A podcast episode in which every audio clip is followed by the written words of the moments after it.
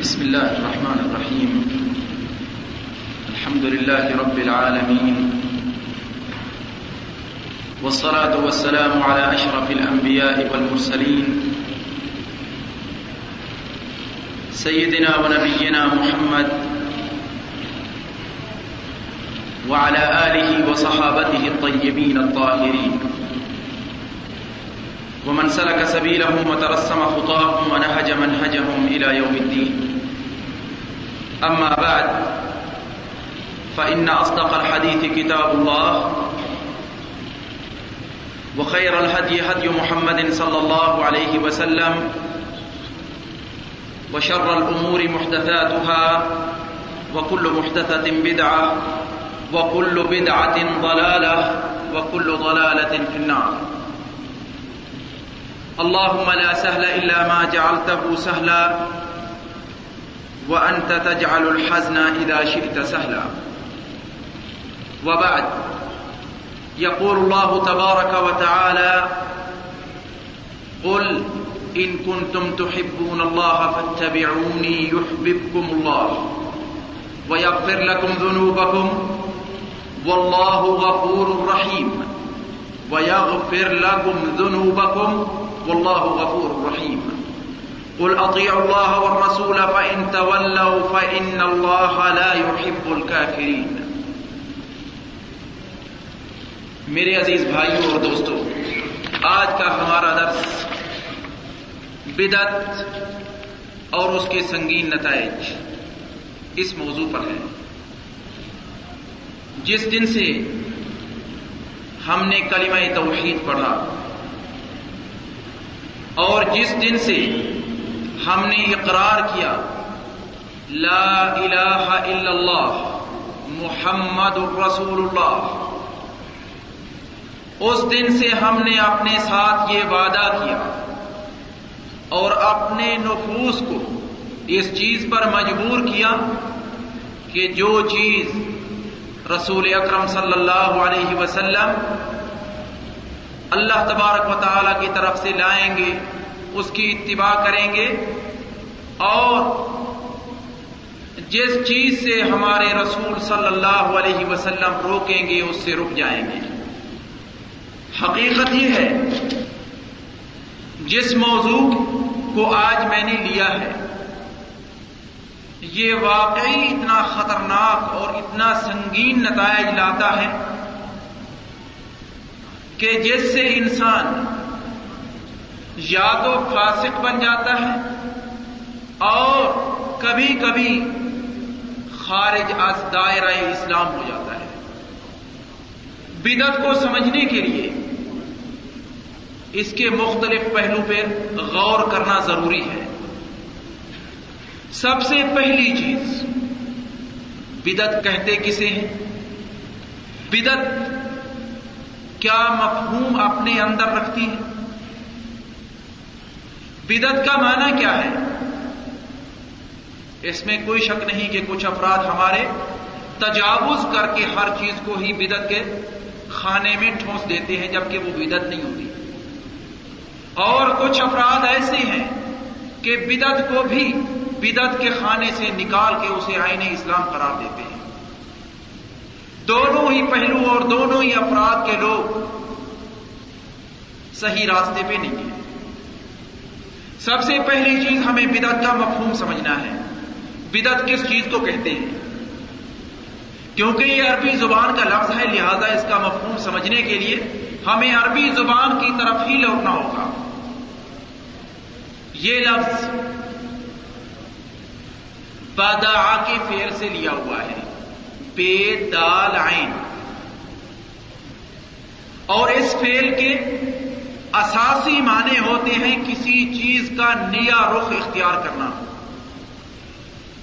کوئی چیز جب اپنی لائن سے ہٹ کر کوئی دوسری لائن اختیار کرے تو عرب اسے کہتے ہیں بدا اسی زمن میں کہتے ہیں ابدا الناقہ یا بدا الناقہ۔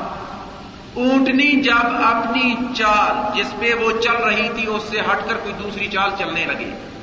گویا کہ وہ آہستہ چل رہی تھی تو دوڑنے لگے۔ اور اگر وہ دوڑ رہی تھی تو دوڑ سے روک کے وہ آہستہ چلنے لگے۔ یا وہ چلنے سے عاجز ہو جائے۔ تو اس حالت میں عرب کہتے ہیں بد الناقہ و ابداد اور اسی معنی کو لیتے ہوئے قرآن مجید نے اسی لفظ کو استعمال کیا ہے رسول اکرم صلی اللہ علیہ وسلم کی شان میں۔ ما كنت بدعا من الرسل آپ رسول اکرم صلی اللہ علیہ وسلم، کوئی نرالی چیز نہیں ہے، کوئی نئی چیز نہیں ہے انبیاء اور پیغمبروں کی صف میں۔ پیغمبروں کا بھیجنا اللہ تعالی کا معمول ہے۔ اور اس انسانی مخلوق کو راہ راست پہ لانے کے لیے انبیاء کا بھیجنا اللہ تعالی نے اپنے ذمہ لیا ہوا ہے۔ کیونکہ اللہ تبارک و تعالی کسی مخلوق کو بغیر اس کے گناہ کیے، اس کو کبھی عذاب نہیں دیتا۔ اور جب تک اسے گناہ سے بچنے کے لیے پورا انتظار اور سارے راستے اس کے سامنے نہ لیے جائیں اور نہ لائے جائیں کہ بھائی یہ آپ نے نہیں کرنا، اس وقت تک انسانی عقل بھی کسی کو عذاب دینے کے لیے یا اس کو مواخذہ کرنے کے لیے اجازت نہیں دیتی۔ مثال کے طور پہ میں اگر آپ کو کہوں کہ بھائی اگر آپ نے یہ کام کیا تو آپ کے اوپر اتنا جرمانہ ہوگا۔ تو یقیناً مجھے چاہیے کہ جتنے راستے اس کام تک پہنچاتے ہیں، اس غلط کار تک اور اس غلط راستے تک میں سارے آپ کو سامنے بیان کر کے رکھ دوں۔ تبھی آپ بچ سکیں گے۔ لیکن اگر راستے میں چھپا کے رکھوں اور پھر کہوں کہ بھائی اس سے بچنا، عقل اس چیز کی اجازت نہیں دے تو بدت کا لفظی معنی ہو گیا کوئی نئی چیز ایجاد کرنا جو پہلے موجود نہ ہو۔ اب آتے ہیں بدت کے شرعی معنی میں۔ شریعت نے کس چیز کو بدت کہا ہے؟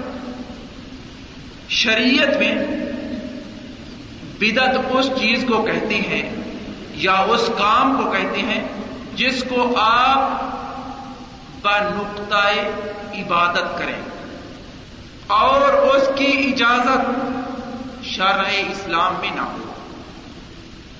کوئی کام بطور عبادت کریں اور اس کا وجود اور اس کی اجازت ہمیں رسول اکرم صلی اللہ علیہ وسلم اور قرآن مجید میں نہ ملتی ہو۔ مثال کے طور پہ، ہم سبھی جانتے ہیں کہ مغرب کی نماز کی تین رکاتے ہیں جو فرض ہے کوئی فرد کہتا ہے کہ نہیں بھی میں نے عبادت ہی کرنی ہے تو تین کی بجائے میں چار ادا کرتا ہوں، چار زیادہ ہے تو اس نے اب اضافہ کیا اور جس چال پہ وہ چل رہا تھا تین والی اس سے چھوڑ کے، اب اس نے ایک اور چال اختیار کی یا ایک اور راستہ اختیار کیا۔ جبکہ دوسرا راستہ پہلے سے زیادہ کٹن ہے اور پہلے سے زیادہ سنگین ہے اور پہلے سے زیادہ جوہد اور مشقت طلب ہے۔ کیا اس چیز کو شریعت قبول کرتی ہے؟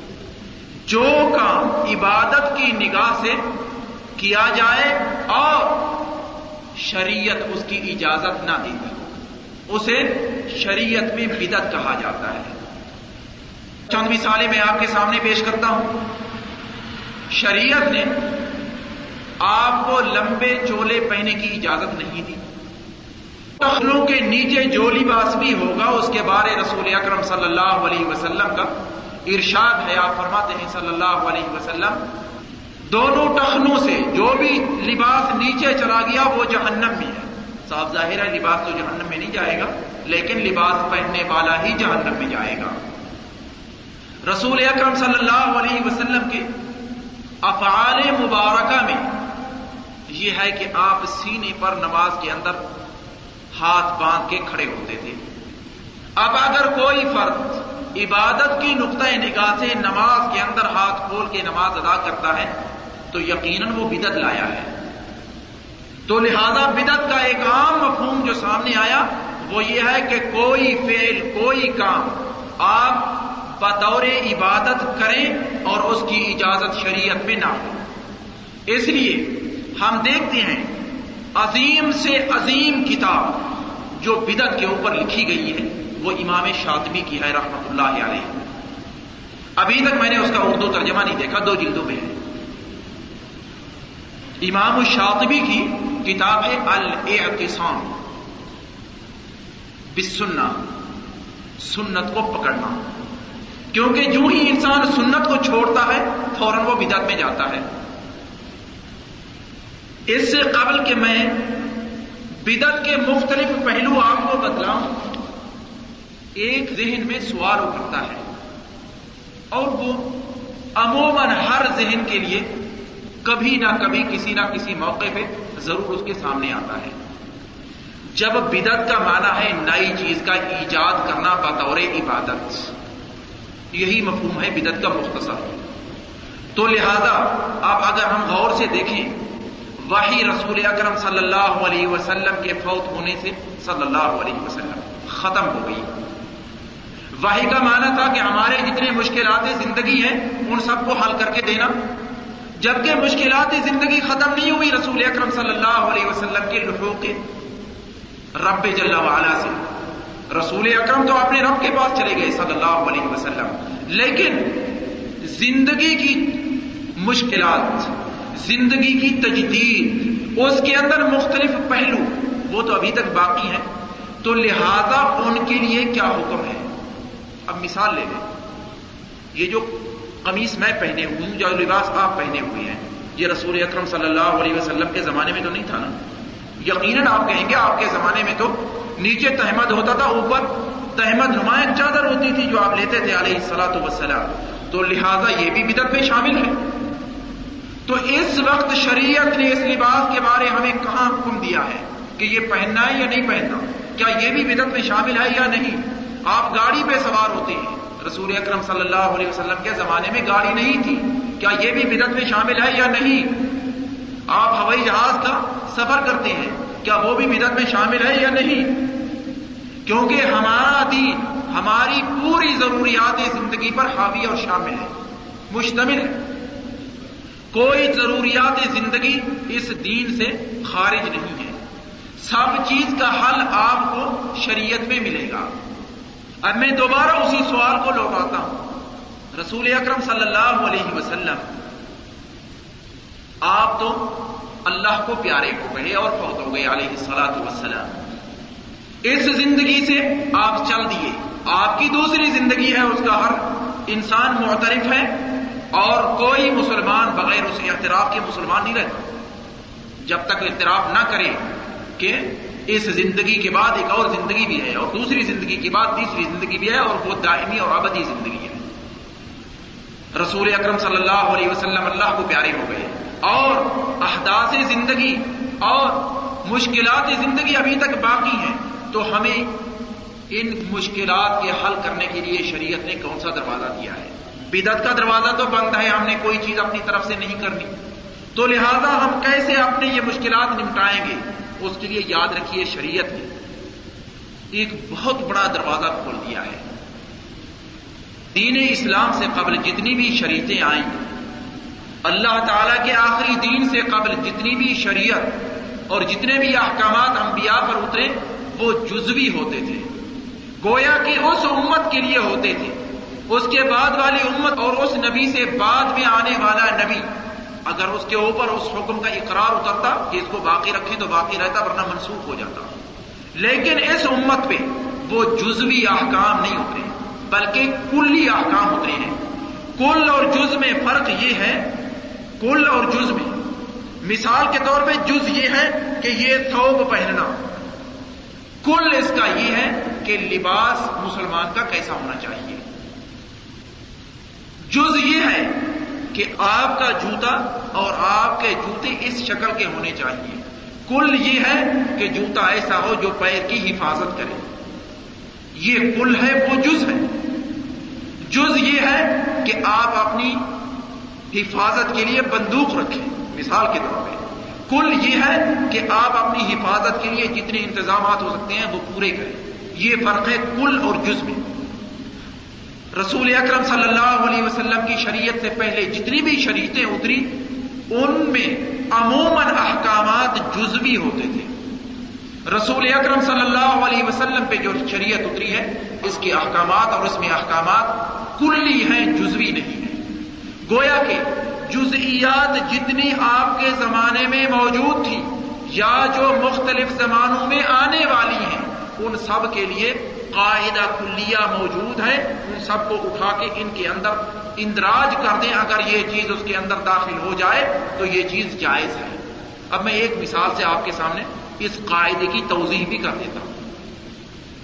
لباس کا اسلامی اصول کیا ہے؟ اس سے پہلے میں جبکہ میں اس کے اوپر پورا ایک درس بھی دے چکا ہوں۔ اسلامی لباس کے لیے یہ نہیں ہے کہ آپ شلوار قمیص میں یا عرب کے لباس میں توب اور اوپر رومال اور اس کے درمیان ٹوپی اور نیچے بنیاد اور نیچے سلوار یہ پورا ہونا چاہیے۔ یہ کوئی شرط نہیں ہے۔ بلکہ اسلام نے کچھ شروط رکھی ہے لباس کے لیے، اسلامی لباس کے لیے۔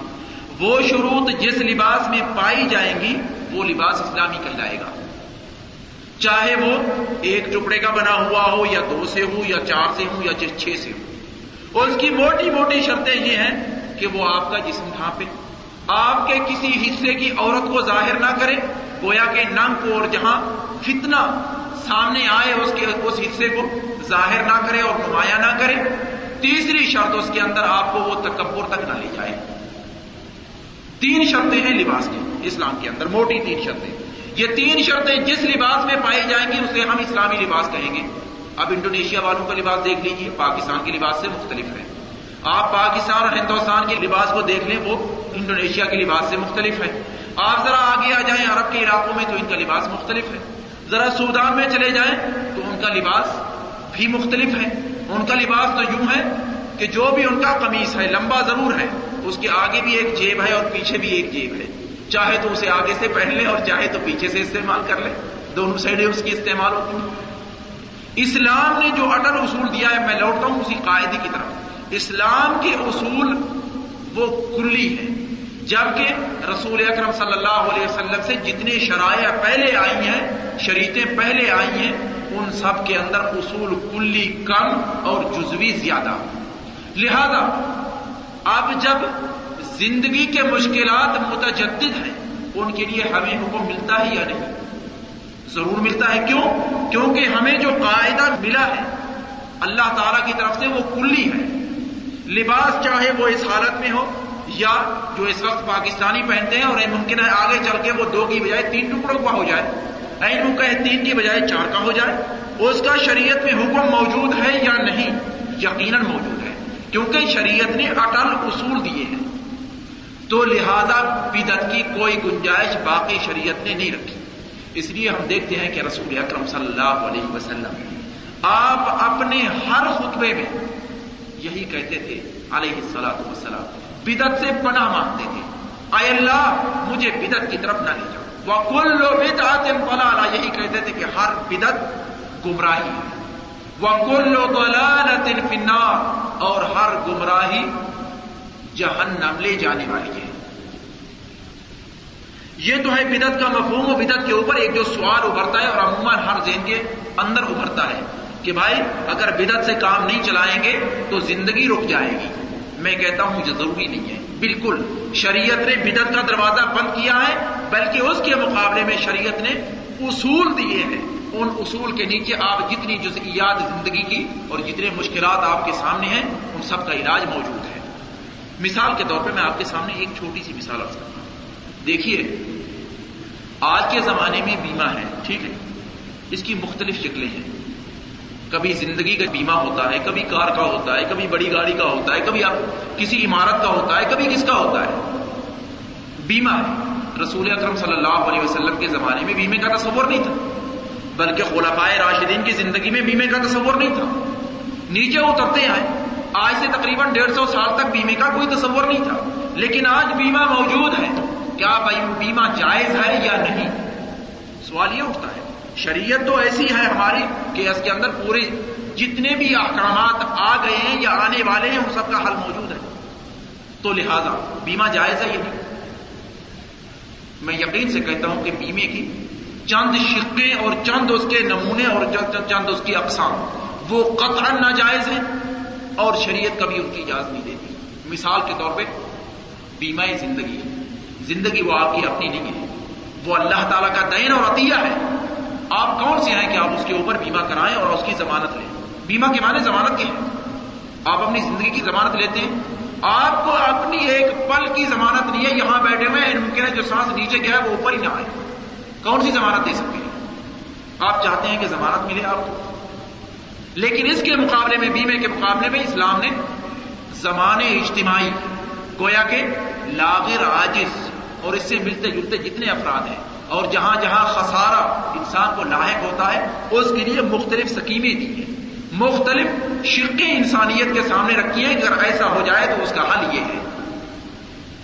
اب میں آتا ہوں بدت کی اقسام پر۔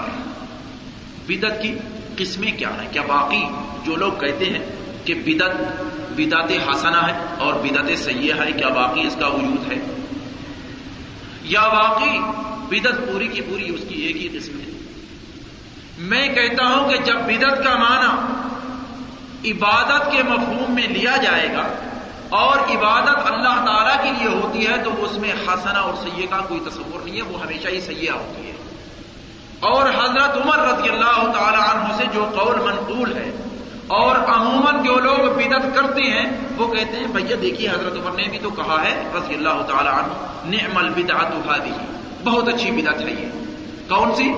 کہ آپ نے جب لوگوں کو دیکھا رمضان المبارک کے اندر، ہر ایک اکیلا اکیلا اپنی مختلف نماز تراوی ادا کر رہا ہے۔ آپ نے رضی اللہ تعالیٰ عنہ، سب صحابہ کو جمع کر کے ابئی ابن کعب رضی اللہ تعالیٰ عنہ کو حکم دیا کہ چلو آگے بڑھو اور لوگوں کو نماز پڑھاؤ اور بیس رکاتے پڑھاؤ۔ اس کے بعد آپ نے فرمایا، نعم البدعت هذه بہت ہی اچھی بدعت ہے۔ اصل میں اس کا مفہوم یاد رکھیے۔ یہ ایک اٹل اور اصول جو میں نے بتلایا، اسی کے تحت یہ ایک شق ہے اس کی رسول اکرم صلی اللہ علیہ وسلم نے تراوی کی نماز پڑھائی ہے یا نہیں؟ پڑھائی ہے۔ تو لہذا حضرت عمر نے کوئی نئی چیز تو نہیں کی۔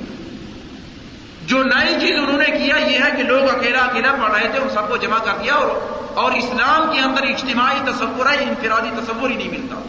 تو لہذا ان کا مقصود رضی اللہ تعالی عنہ نعم البدعت هذه وہ شرعی بدعت قطع نہیں تھا، بلکہ ان کا مقصود لغوی بدعت تھا کہ ایک نئی چیز ہم نے ایجاد کی ہے، جس سے اسلام کو فائدہ پہنچ سکتا ہے، نقصان نہیں۔ اسلام اجتماعی نظام ہے، نہ کہ انفرادی نظام۔ تو لہذا جو لوگ یہ تصور پیش کرتے ہیں، بدعت کی دو قسمیں ہیں۔ ایک کو ہم اچھی بدعت کہیں گے، دوسری کو بری بدعت کہیں گے۔ اس کا کوئی وجود نہیں ہے اسلام میں۔ اور حضرت عمر کا قول اس میں دلالت کبھی نہیں کرتا۔ اس کے بعد بدت کی اور تقسیم بھی ہے۔ بدعہ مفسقہ اور بدعہ مکفرہ۔ یاد رکھیے، شریعت دو چیزوں کا نام ہے، دین اسلام دو چیزوں کا نام ہے۔ ایک کو ہم عقیدہ کہتے ہیں، ایک کو ہم شریعت کہتے ہیں یا احکام عملی کہتے ہیں۔ اللہ تعالی کی وحدانیت کی گواہی دینا، اس کا تعلق کہاں سے ہے؟ عقیدے سے ہے۔ کیونکہ ذہن کے اندر یہ چیز آئے گی، دل سے گواہی دیں گے، زبان سے تلفظ کریں گے، پھر اسی تلفظ اور تصدیق کے مطابق جب عمل کر کے دکھائیں گے تو یہ شریعت میں داخل ہو آپ نماز پڑھتے ہیں، نماز عمل ہے، عمل کو شریعت کا نام دیا جاتا ہے۔ لہذا دین اسلام دو شکوں سے مرکب ہے، ایک شک کا نام عقیدہ اور دوسری شک کا نام شریعت۔ شریعت ان چیزوں کو کہا جاتا ہے جس کے اندر عمل کا دخل ہو۔ جو چیز آپ کر کے آپ اپنی آنکھ سے، ہاتھ سے یا فکر سے آگے کوئی چیز وجود میں آئے۔ نماز ہے، روزہ ہے زکات ہے، حج ہے، یہ سارے سارے اعمال ہیں۔ یہ شریعت کے اندر داخل ہے۔ ایمان باللہ ہے۔ ایمان بالرسول ہے علیہ السلاۃ وسلام ایمان بالملائکہ ہے۔ فرشتوں پہ ایمان لانا۔ قرآن مجید سے پہلی جتنی کتابیں گزری ہیں، ان پہ ایمان لانا۔ قیامت کے دن پہ ایمان لانا۔ اور قضاء اور قدر پہ ایمان لانا یہ ساری کی ساری عقیدے سے تعلق رکھتی ہیں، یہ ساری شکیں تو لہذا اب میں پلٹتا ہوں کہ بدت کی اقسام بتلانے کے بعد وہ یہ ہے، جو بدت عقیدے میں شامل ہوگی، جو بدت عقیدے میں شامل ہوگی، وہ یاد رکھیے، یا تو آپ کو فسق تک لے جائے گی اور یا آپ کو کفر تک لے جائے گی۔ کم از کم اس کا نتیجہ فسق ہے۔ اور فاسق کی اسلام میں شہادت قبول نہیں ہے۔ وہ گواہی اس کی کوئی کا انسان قبول نہیں کر سکتا۔ معتقدات کے اندر اور عقیدے کے اندر جو بدت اپناتا ہے، مثال کے طور پہ وہ کہتا ہے کہ جی اللہ تعالی کا تصور ایسا ہے۔ مثال کے طور پہ اللہ تعالیٰ نے اپنے بارے کہا ید اللہ فوقا دی اللہ تعالیٰ کا ہاتھ ان کے ہاتھوں پر ہے۔ یا تھا۔ اب اللہ تعالیٰ کا ہاتھ کیسا ہے؟ وہ کہتا ہے کہ اس کا ہاتھ میرے اس ہاتھ جیسا ہے۔ نعوذ باللہ من ذالک۔ یہ اعتقاد کے اندر وہ بدت لایا ہے۔ یہ بدت اگر وہ زبانی کہہ رہا ہے اور دل سے کوئی مطمئن نہیں ہے، تو یقیناً یہ فسق تک اسے لے جائے گی۔ اگر دل سے مطمئن ہے کہ واقعی اللہ تعالیٰ کا ہاتھ میرے اس ہاتھ جیسا ہے، اور اس ہاتھ کے اندر جتنی قدرت موجود ہے، جتنی طاقت موجود ہے، اتنا ہی اللہ تعالیٰ کے ہاتھ میں ہے، تو یقیناً یہ کافر ہے۔ کیونکہ اللہ تعالیٰ کے ہاتھ میں تو وہ چیز ہے جو آپ پوری دنیا کے اندر دیکھ رہے ہیں۔ جتنی نقل و حرکت ہو رہی ہے، یہ اس کے ارادے سے ہو رہی ہے، اس کے اشارے سے ہو رہی ہے۔ اب جب میں کہوں کہ اللہ تعالیٰ کا ہاتھ میرے ہاتھ جیسا ہے، نعوذ باللہ، تو یقیناً یہ چیز کفر تک لے جاتی ہے۔ یہ بدعت ہے عقیدے کے اندر۔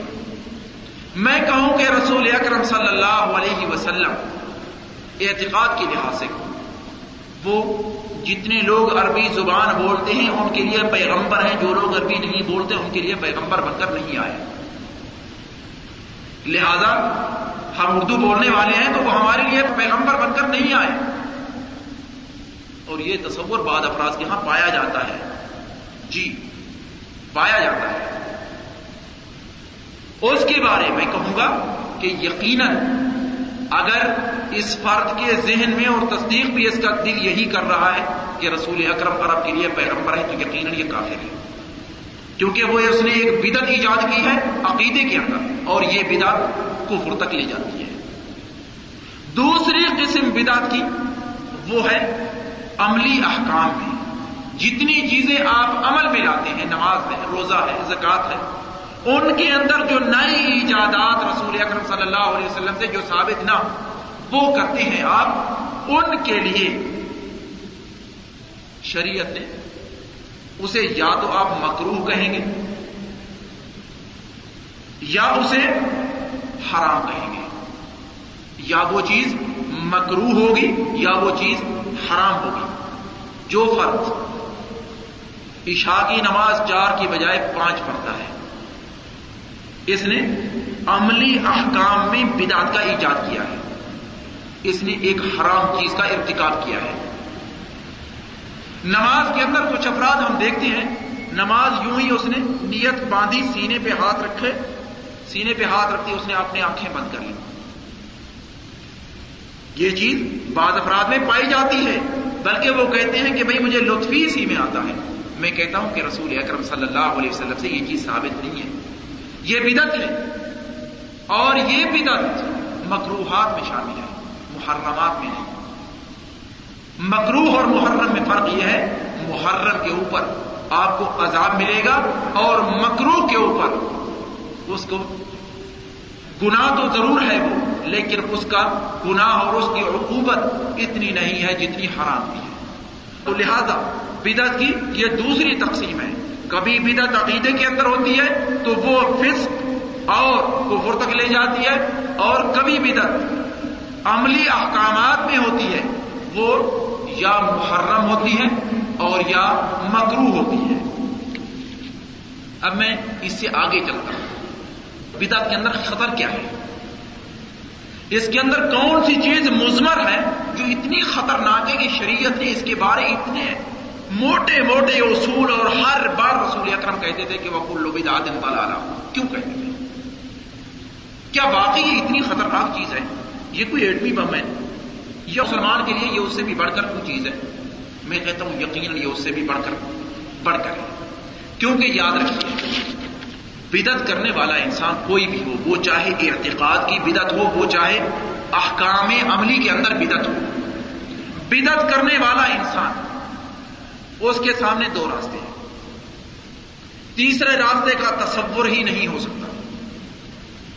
بدت اس نے ایجاد کیوں کی؟ کہ دین کے اندر یہ پہلو پایا نہیں جاتا، تو لہذا میں نے بدت ایجاد کر کے اس پہلو کو مکمل کیا ہے۔ اس لیے وہ کرتا ہے نا۔ بغیر اس تصور کے اور کوئی تصور نہیں ہوتا۔ مثال کے طور پہ جتنی بھی صالحین کے لیے محفلیں کی جاتی ہیں۔ محفلیں کی جاتی ہیں۔ کس تصور سے کی جاتی ہیں؟ ان کے ادب اور احترام اور اس کے پیچھے پتہ نہیں کیا کچھ سرنگی، گانا بجانا سب کچھ ہوتا ہے۔ ان کے ادب اور احترام میں کی گئی ہے نقطۂ نگاہ کیا ہے؟ کہ یہ عبادت میں شامل ہے۔ ٹھیک ہے نا؟ عبادت کے نقطۂ نگاہ سے کیا جاتا ہے؟ رسول اکرم صلی اللہ علیہ وسلم کے زمانے میں یہ چیز نہیں تھی، صحابہ کے زمانے میں نہیں تھی، تابعین کے زمانے میں نہیں تھی۔ لیکن یہ مغلوں کے زمانے کی ایجاد ہے۔ مغلوں کے زمانے کی ایجاد ہے۔ لہذا جب یہ دینی نقطۂ نگاہ سے کی جائے گی، تو یقیناً جو کرنے والا ہے، اس کو پہلے سے نہ رسول اکرم صلی اللہ علیہ وسلم کے ہاں یہ چیز ملی، نہ صحابہ کے ہاں نہ تابعین کے ہاں نہ تبا تابعین کے ہاں۔ تو لہذا اس کے ذہن میں یہ ہے کہ دین ناقص ہے۔ کیونکہ دین کے اندر یہ چیز ملتی ہی نہیں، رسول اکرم صلی اللہ علیہ وسلم کے زمانے میں نہیں ملی۔ لہذا دین ناقص ہے اور وہ قرآن کو چھٹلاتا ہے۔ اليوم اکملت لکم دینکم واتممت علیکم نعمتی ورضیت لکم الاسلام دینا۔ اليوم اکملت لکم دینکم۔ میں نے آج تمہارے لیے تمہارا دین مکمل کر دیا۔ جو انسان دین کے اندر نئی ایجاد کر رہا ہے وہ اس خبر کو جھٹلا رہا ہے اور اس کی تکذیب کر رہا ہے اور کہتا ہے کہ دین کامل نہیں ہے۔ اليوم اکملت لکم دینکم وہ اتمم تو علیکم نعمتی اور میں نے اپنی نعمت تمہارے لیے پوری کر دی ہے کیونکہ دین سے بڑھ کر کوئی نعمت نہیں ہے۔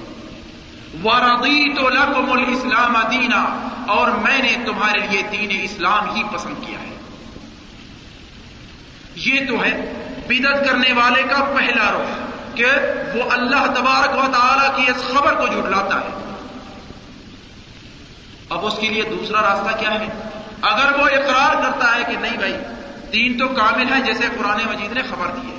میں اس کی تصدیق کرتا ہوں کہ دین کامل ہے۔ اس کے لیے دوسرا راستہ جو ہے، وہ یہ ہے کہ وہ رسول اکرم صلی اللہ علیہ وسلم کی طرف خیانت منسوخ کرتا ہے۔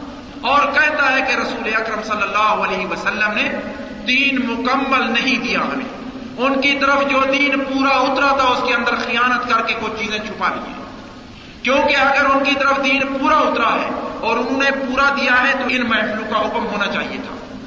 لہذا جب ان محفلوں کا حکم نہیں ہے، تو رسول اکرم صلی اللہ علیہ وسلم نے وہ چیزیں چھپا کر رکھ دی ہیں۔ تو بدت کرنے والے کے سامنے یہ دو ہی راستے ہیں۔ یا وہ اللہ تعالی کے قرآن مجید کے اندر دی ہوئی خبر کو جھٹلاتا ہے، یا رسول اکرم صلی اللہ علیہ وسلم کی طرف خیانت منسوخ کرتا ہے۔ تیسرا کوئی راستہ اس کے سامنے نہیں ہے۔ اور یہ دونوں ہی چیزیں اسلام کے اندر کفر کے مترادف ہیں۔ اور کچھ کفر کے مساوی ہیں۔ جو اللہ تعالیٰ کی خبر کو جھٹلاتا ہے، وہ کافر ہے۔ جو رسول اکرم صلی اللہ علیہ وسلم کی طرف خیانت منسوخ کرتا ہے، وہ کافر ہے۔ کیونکہ اللہ تعالیٰ نے رسول اکرم صلی اللہ علیہ وسلم کی امانت کی خبر اپنے قرآن مجید میں دی ہے۔ وما ينطق عن الهوى ان هو الا وحي يوحى۔ وہ اپنی طرف سے کچھ نہیں کہتا، بلکہ وہ وہی چیز کہتا ہے جو اس کی طرف وحی کی جاتی ہے۔ ولو تقول علينا بعض الاقاويل اگر وہ چند جملے اپنی طرف سے گھڑ کر اللہ تعالیٰ کی طرف منسوخ کر دے۔ ولو تقول علينا بعض الاقاويل لاخذنا منه باليمين۔ ہم اسے فنا کرتے ختم کر دیں۔ رسول اکرم صلی اللہ علیہ وسلم کی طرف اس چیز کا تصور بھی نہیں ہو سکتا۔ میں کہتا ہوں، مسلمان تو دور کی بات ہے۔ رسول اکرم صلی اللہ علیہ وسلم بے اصل سے پہلے۔ سب سے پہلی دعوت جو آپ نے دی تھی اس آپ نے کیا فرمایا تھا؟ آپ نے فرمایا تھا علیہ السلاۃ وسلام لوگوں کو جمع کرنے کے بعد آپ نے سب لوگ آپ کے سامنے ہیں۔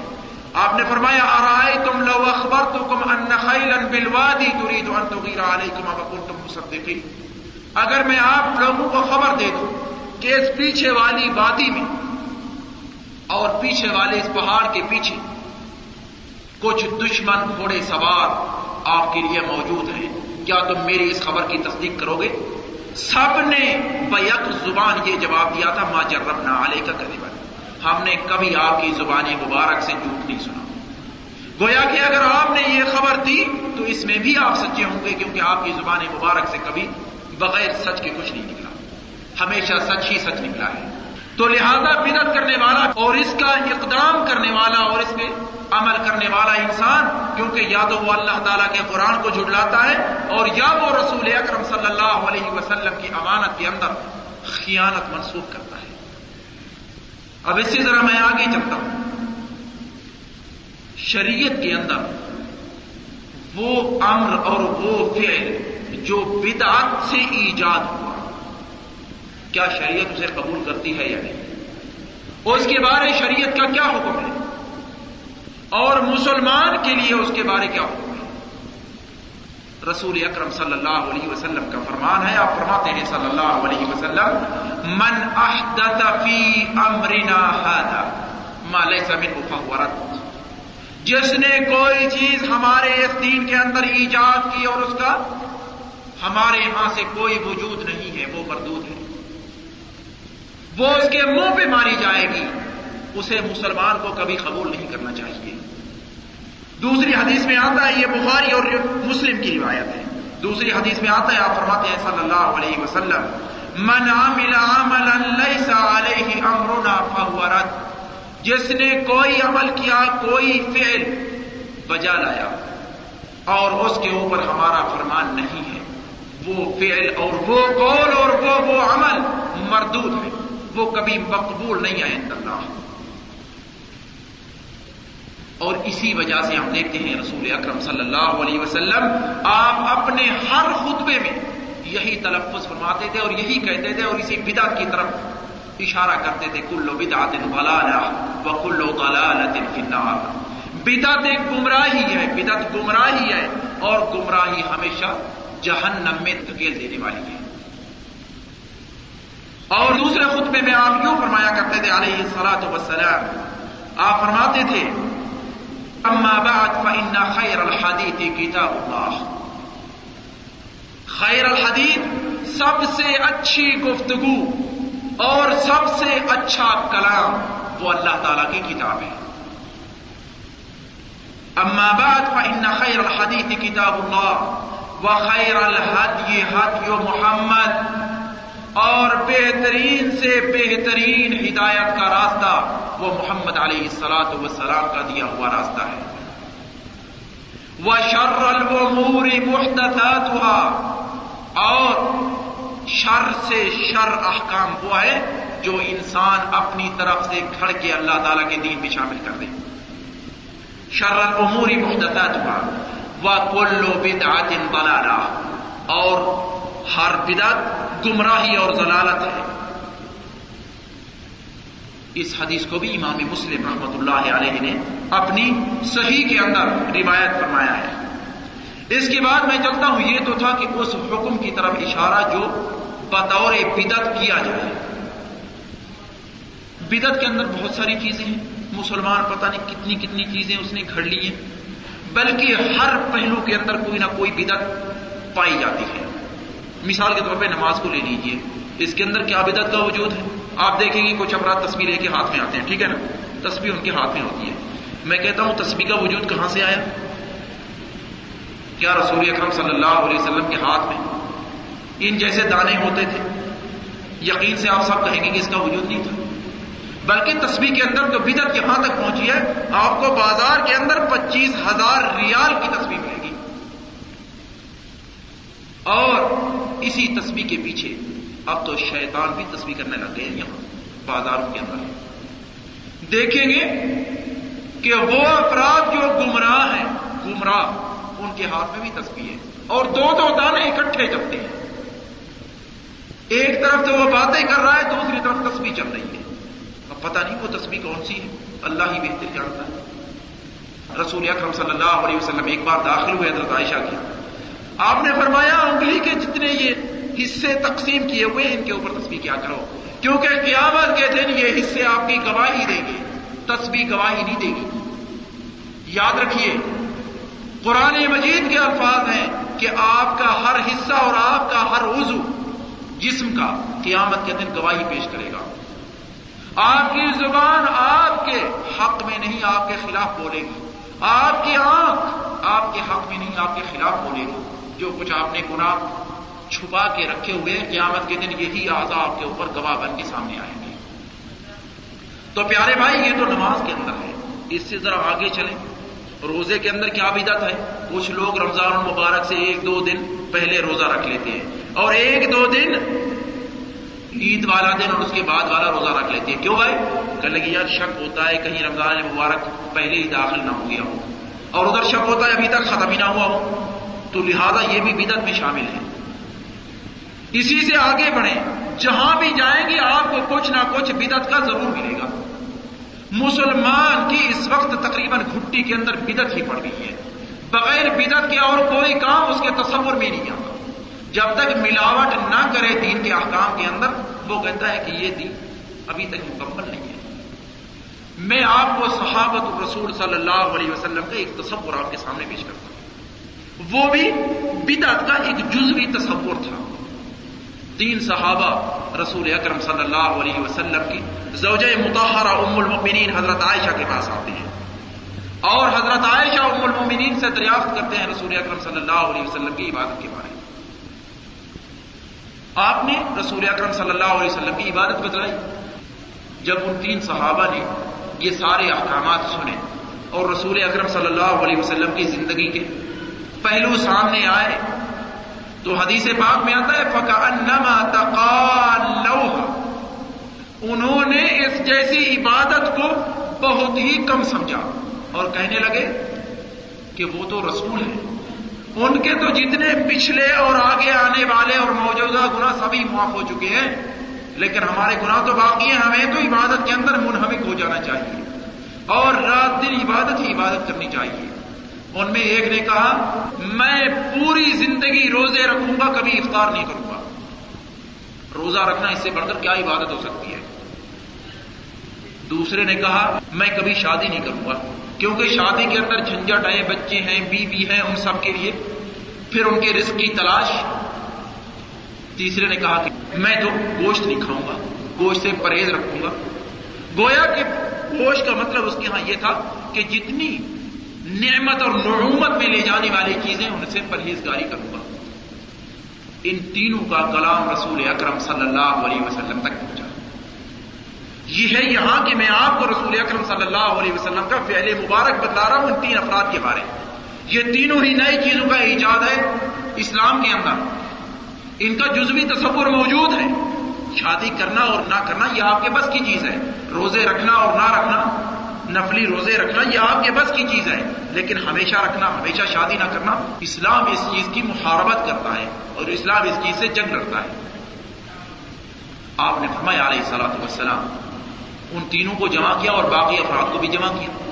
آپ کا ہمیشہ نصیحت کے بارے یہ عمل رہا ہے، کبھی کسی فرد کو متعین کر کے نصیحت نہیں کی۔ کیونکہ متعین کر کے نصیحت کرنے کا معنی یہ ہے کہ آپ اس کی بےزتی کر رہے ہیں۔ آپ اس کی بےزتی کر رہے ہیں اور متعین کر کے نصیحت کرنا بےزتی کے مترادف ہے ایک انسان کے یا تو آپ اسے کونے میں لے جائیں علیحدہ، اس وقت تو آپ اس سے گفتگو کر سکتے ہیں۔ لیکن عوام میں وہ بیٹھا ہوا ہے، اس کے ساتھ دو چار افراد مزید بیٹھے ہوئے ہیں۔ آپ انہیں متعین کر کے کہتے ہیں کہ آپ کے اندر یہ خامی ہے۔ اس وقت آپ نے اس کی بےزتی گئی ہے۔ آپ نے نصیحت نہیں کی۔ آپ کا ہمیشہ معمول رہا کہ آپ جہاں بھی نصیحت چاہتے تھے کرنا، علیہ سلاۃ وسلام لوگوں کو جمع کر لیتے تھے اور اس کے ساتھ ساتھ خطاب کرتے تھے کہ میں نے دیکھا ہے یا سنا ہے، کچھ لوگ یہ کرتے ہیں۔ وہ تین افراد بھی جمع ہوئے اس کے بعد آپ نے فرمایا، علیہ سلاۃ وسلام مجھ تک پہنچایا گیا ہے کہ کچھ افراد میری امت کے یہ کہتے ہیں اور یہ کہتے ہیں اور یہ کہتے ہیں۔ اس کے بعد آپ نے فرمایا، وہ جملے ہیں، قابل غور اور مسلمان کی زندگی کے لیے نمونہ۔ انی اخشا کم للہ واتقا کم میں تم میں سے سب سے زیادہ پرہیزگار ہوں اور سب سے زیادہ متقی ہوں۔ آپ نے فرمایا، اتزوج النساء میں شادی کرتا ہوں۔ اتزوج النساء انام اللیل وافتر انام اللیل واقوم تیسرے کے بارے اختلاف ملتا ہے روایات میں کہ اس نے گوشت کے بارے منع کی تھی یا اس نے کہا تھا کہ میں ساری رات تحجد میں گزاروں گا معلوم ہوتا ہے اس حدیث سے کہ آپ کے اس تیسرے فرد نے تحجد کے بارے کہا تھا کہ ساری رات، جو ہی رات ہوئی میں تحجد دن کر کھڑا ہو جاؤں گا، جب تک صبح نہیں۔ آپ نے فرمایا آقوم و انام میں تحجد کے لیے کھڑا بھی ہوتا ہوں اور سو بھی جاتا ہوں۔ اور اس کے ساتھ ساتھ آپ نے فرمایا، من راغب عن سنتی فلے سمنی جس نے میری اس سنت سے منہ پھیرا، وہ میرے میں سے نہیں ہے۔ گویا کہ وہ مسلمان نہیں ہے۔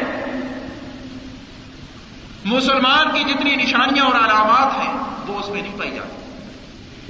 یہ تو ہے پیارے بھائی، جزوی تصور اور ایک معمولی سی چیز جو عبادت کے لیے صحابہ کرنا چاہتے تھے، اس کے بارے بھی آپ نے منع فرما دیا کہ ایسا نہیں کرنا چاہیے۔ کیونکہ دائرہ اسلام پوری زندگی کا نام ہے۔ آپ جب اپنے بچوں کے لیے رزق کی تلاش میں نکلتے ہیں، تو یقین جانے اس وقت بھی آپ عبادت کے اندر ہیں۔ آپ جب راستے کے اندر پتھر پڑا ہوا ہے، اس کو ہٹاتے ہیں، تو اس وقت بھی آپ عبادت کر رہے ہیں۔ آپ جب نماز میں کھڑے ہوتے ہیں، اس وقت بھی آپ عبادت کر رہے ہیں۔ یہ سارے کے سارے افعال جو آپ اپنے اختیار اور آپ اپنی رغبت اور آپ کا ارادہ جس میں شامل ہو، وہ عبادت میں شامل ہے یہ تو ہے شریعت کا حکم اس امر کے لیے یا اس فعل کے لیے جو کسی فرد نے ایجاد کیا۔ اس کے بعد میں آتا ہوں شریعت کا حکم بدت کرنے والے کے لیے۔ یہ تو تھا وہ کام جو بدعت کے طور پہ ایجاد کیا گیا۔ اب ہے ایجاد کرنے والے کے لیے شریعت کا کیا حکم ہے؟ کیا وہ مسلمان رہتا ہے؟ یا اس کا ایمان کمزور ہو جاتا ہے؟ یا وہ کس حالت میں باقی رہتا ہے؟ میں اپنی طرف سے کچھ نہیں کہوں گا۔ رسول اکرم صلی اللہ علیہ وسلم کا قول مبارک آپ کے سامنے رکھتا ہوں۔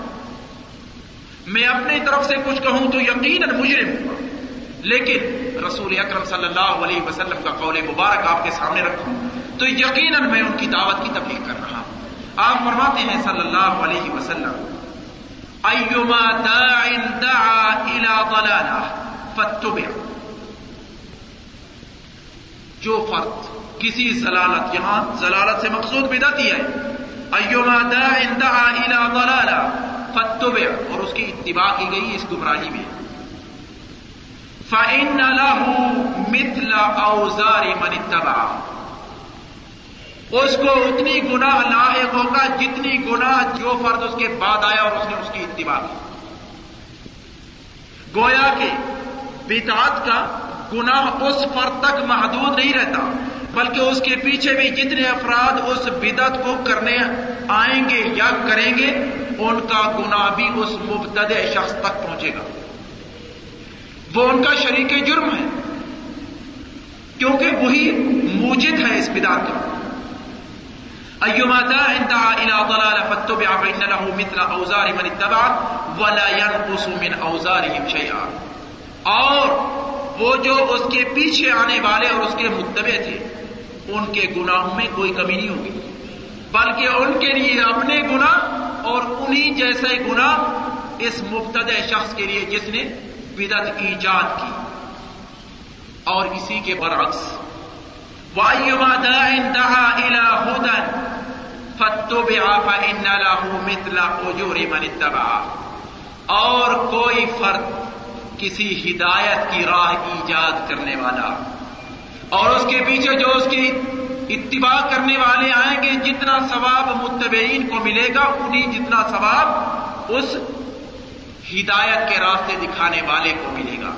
گویا کہ کوئی فرد یوں اٹھا دیکھا کہ ایک مظلوم، ایک مسکین دروازے پہ بیٹھا ہوا ہے، اسے اٹھا کے ایک ریال دے دیا۔ سب لوگوں نے دیکھا کہ بھائی یہ مظلوم ہے اور ہر فرد نے اسے ایک ایک ریال دے دیا۔ یہ یقیناً ہدایت کا راستہ دکھانے والا ہے، جبکہ پہلا فرد وہ گمراہی کے راستے پہ لے جانے والا ہے۔ اس فرد کو اتنا گنا ہوگا جتنا اس کے پیچھے چلنے والے ہیں، حتیٰ کہ قیامت تک۔ ولا من اجورہم شیئا اور پیچھے اس کے جتنے بھی وہ نیکی کا کام کرنے والے آئیں گے، ان کے حسانات سے کچھ نہیں لیا جائے گا، بلکہ انہیں جتنا حسانات اس فرد کو دیے جائیں گے، جس فرد نے یہ ہدایت کا راستہ اختیار کیا۔ شریعت کا حکم اس کے فرد کے بارے جو بدعت کرنے والے کا ساتھ دیتا ہے اور اس کے ساتھ معاملات کرتا ہے۔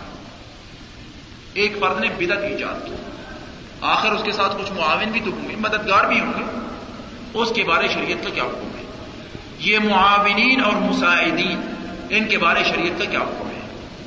ان کے بارے میں میں اپنی طرف سے کچھ نہیں کہوں گا، بلکہ رسول اکرم صلی اللہ علیہ وسلم کا قول آپ کے سامنے پیش کرتا ہوں۔ آپ فرما ہیں صلی اللہ علیہ وسلم اور یہ روایت بخاری شریف کے اندر ہے۔ حضرت انس ابن مالک رضی اللہ تعالیٰ عنہ روایت فرماتے ہیں، آپ فرماتے ہیں صلی اللہ علیہ وسلم۔ پوچھا گیا حرم رسول اللہ صلی اللہ علیہ وسلم المدینہ؟ کیا رسول اکرم صلی اللہ علیہ وسلم نے مدینہ منورہ کی حرمت فرمائی ہے؟ حرمت کا مفہوم ہے شریعت کے اندر۔ آپ جانتے ہیں کہ مکہ مکرمہ عرض حرام ہے۔ عرض حرام کا معنی ہوتا ہے کہ اس کے اندر نہ آپ شکار کر سکتے ہیں، نہ اس زمین سے کوئی خاص پھوس اتار سکتے ہیں۔ اس کے اندر کوئی چیز آپ نہیں کر سکتے۔ اگر کوئی وہاں شکار بیٹھا ہوا ہے اور تھکا ہوا ہے تو آپ اسے اٹھا کر بھگا نہیں سکتے، تاکہ باہر جا کر آپ شکار کریں۔ گویا کہ ہر چیز کو وہاں امن ہے۔ وہ امانت کی جگہ ہے اور وہ امان کی جگہ ہے۔ کیا مدینہ منورہ کو بھی رسول اکرم صلی اللہ علیہ وسلم نے مکے کا حکم دیا ہے؟ یہ سوال کیا گیا حضرت مالک سے رضی اللہ تعالیٰ کالا نام آپ نے فرمایا کہ ہاں۔ مدینہ منورہ کی حیثیت، مکہ معظمہ کی حیثیت ہے۔ دونوں کے احکامات ایک جیسے ہیں۔ مابین قدا علاقہ آپ نے فرمایا کہ اس پہاڑ سے اس پہاڑ تک۔ اور اس کی نشاندہی دوسری احادیث میں کر دی گئی ہے۔ جبل وقت سے لے کر مسجد قبا کے پیچھے والا پہاڑ اور ہررا شرقیہ اور ہررا غربیہ والے دو پہاڑ وہ آج بھی موجود ہے مدینہ منورہ کے اندر کے اوپر دیکھنا چاہے آج بھی، اسے نظر آتے ہیں۔ یہ مدینہ منورہ کی حرمت کا احاطہ ہے۔ اور یہ حرمت کی جگہ ہے مدینہ منورہ کی۔ اس کے پیچھے جو آپ شکار بھی کر سکتے ہیں، اور جتنے احکامات عرض حرام سے متعلق ہیں، وہ سارے آپ اپنے اوپر لاگو کر سکتے ہیں۔ لا یقتا شجر ہوا وہاں کوئی درخت نہیں کاٹا جائے گا۔ من احدث فیہا حدثا، جس فرد نے کسی بدت کا ایجاد کیا اس زمین میں۔ فعلیہ لعنت اللہ۔ فعلیہ لعنت اللہ، اس کے اوپر اللہ تعالی کی لعنت ہے اور اللہ تعالی کی لعنت۔ ہے ہم ایک دوسرے کے لیے لعنت کا لفظ بڑی آسانی سے استعمال کر لیتے ہیں۔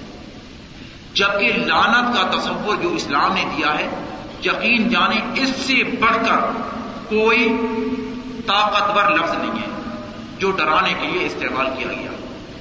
لانت کے معنی اللہ تعالی کی رحمت سے دوری کا مستحق ہونا۔ جو اللہ تعالیٰ کی رحمت سے دور ہوا، اس کا ٹھکانا کیا ہے؟ جہنم۔ کسی فرد کو لانت اور کسی فرد پہ لانت بھیجنا اسلام کے اندر اس کی اجازت نہیں ہے۔ بلکہ اگر کسی فرد نے لانت کیا، اس سے بھی چھوٹا موٹا اگر لفظ استعمال کیا تو حدیث پاک میں آتا ہے کہ اگر وہ سامنے والا فرد اس چیز کا مستحق تھا تو اس کے لیے وہ ہو گیا۔ لیکن اگر اس کے لیے وہ مستحق نہیں تھا تو یقیناً جو قائل تھا اس لفظ کا، اس کی طرف یہ لفظ لوٹے گا۔ آپ جس فرد کو لعین کہہ رہے ہیں یا لانت کا خطاب دے رہے ہیں، اگر وہ لانت کا مستحق نہیں ہے تو یقیناً میں کہتا ہوں کہ وہ لانت آپ کی طرف لوٹے گی۔ کیونکہ رسول اکرم صلی اللہ علیہ وسلم نے اس چیز کی خبر دیا اور رسول اکرم صلی اللہ علیہ وسلم کی خبر ہمیشہ سچی رہی اور رہے گی اور ہوتی ہے۔ علیہ السلام وسلم فعلیہ لعنت اللہ۔ اس کے اوپر ہے اللہ تعالیٰ کی لعنت۔ بل ملائکہ اور اس کے فرشتوں کی لعنت۔ فرشتے بھی اس کے اوپر لعنت بھیجتے ہیں۔ اجمعین سارے فرشتے لعنت بھیجتے ہیں۔ فرشتوں کی تعداد کیا ہے؟ اس کے بعد ایک چھوٹی سی روایت میں آپ کے سامنے پیش کرتا ہوں، جس کو رسول اکرم صلی اللہ علیہ وسلم نے لہرت المعراج میں آپ نے بتلایا علیہ السلاۃ والسلام۔ اسرا اور معراج، رسول اکرم صلی اللہ علیہ وسلم کو یہ چیز بطور تحفہ ملی۔ اور یہ اللہ تعالیٰ کا اکرام ہے، خاتم النبیین علیہ السلاۃ والسلام کے لیے۔ وہاں آپ نے بیت المعمور دیکھا۔ بیت المعمور کعبہ کے اوپر سماوات کے اندر اور آسمان میں اللہ تعالیٰ کا گھر ہے جس کا طواف فرشتے کرتے ہیں۔ فرشتے طواف کرنے والے ستر ہزار فرشتہ ڈیلی طواف کرتا ہے۔ ستر ہزار فرشتہ۔ اور ستر ہزار فرشتے کو دوبارہ طواف کرنے کا موقع نہیں ملتا۔ اب آپ ہی ان کی تعداد تصور کر لیں۔ رسول اکرم صلی اللہ علیہ وسلم فرماتے ہیں کہ آسمانوں کے اندر کوئی جگہ ایسی خالی نہیں ہے جہاں چار انگشت کی جگہ خالی ہو، جہاں فرشتہ رکو اور سجود کی حالت میں نہ ہو۔ یہ تو ہماری بدقسمتی ہے اور انسانیت کی بدقسمتی ہے کہ اللہ تعالیٰ کی عبادت سے ہٹے ہوئے ہیں۔ عبادت کا مفہوم اتنی تنگ کر دیا ہے ہم نے کہ نماز، روزہ تو عبادت میں شامل ہے حصول رزق حلال یہ عبادت میں شامل نہیں ہے۔ اپنی آنکھ کو گناہ کی نگاہ سے بچانا یہ عبادت میں شامل نہیں ہے۔ کہتے ہیں نہیں نہیں۔ اس میں کیا ہے؟ کچھ نہیں ہے۔ یہ تو ہمارا اپنا ذاتی فعل ہے۔ نہیں نہیں، میں کہتا ہوں جو چیز بھی آپ شرعی نقطۂ نگاہ کو سامنے رکھ کے کریں گے، اس میں آپ عابد کہلائیں گے۔ اس میں آپ کو اجر ملے گا۔ اس پہ آپ کو قیامت کے دن آپ کے میزان کے اندر حسانات کا وجود ہوگا۔ حضرت انس بن مالک نے یہ بھی کہا تھا، او آوا محدثن یا جس فرد نے کسی بدت کرنے والے کی معاونت کی ہو، یا اس کو پناہ دی ہو، یا اس کے ساتھ کوئی مساعدت کا ہاتھ بڑھایا ہو۔ یقین جانے، یہ الفاظ اور اس چیز کا حکم انسان اپنی طرف سے کبھی نہیں کہہ سکتا۔ جب تک اس فرد کے پاس رسول اکرم صلی اللہ علیہ وسلم کی خبر نہ ہو۔ حضرت انس ابن مالک جب یہ روایت کر رہے ہیں کہ ہاں اس فرد کے اوپر بھی اللہ تعالی کی لانت ہے، جس فرد نے کسی بدت کرنے والے کو اپنے ہاں ٹھہرایا، اپنے ہاں پناہ دی۔ اس کے ساتھ معاونت کی، اس کی مساعدت کی۔ وہ چاہے کسی طور کی مساعدت ہو۔ یہ سارے کے سارے افعال اس چیز کے اندر شامل ہیں۔ کہ وہ بدت کرنے والا اور بدت کو یا مبتدے کی مساعدت کرنے والا، دونوں ہی ایک جیسے ہیں تقریباً شریعت کے اندر۔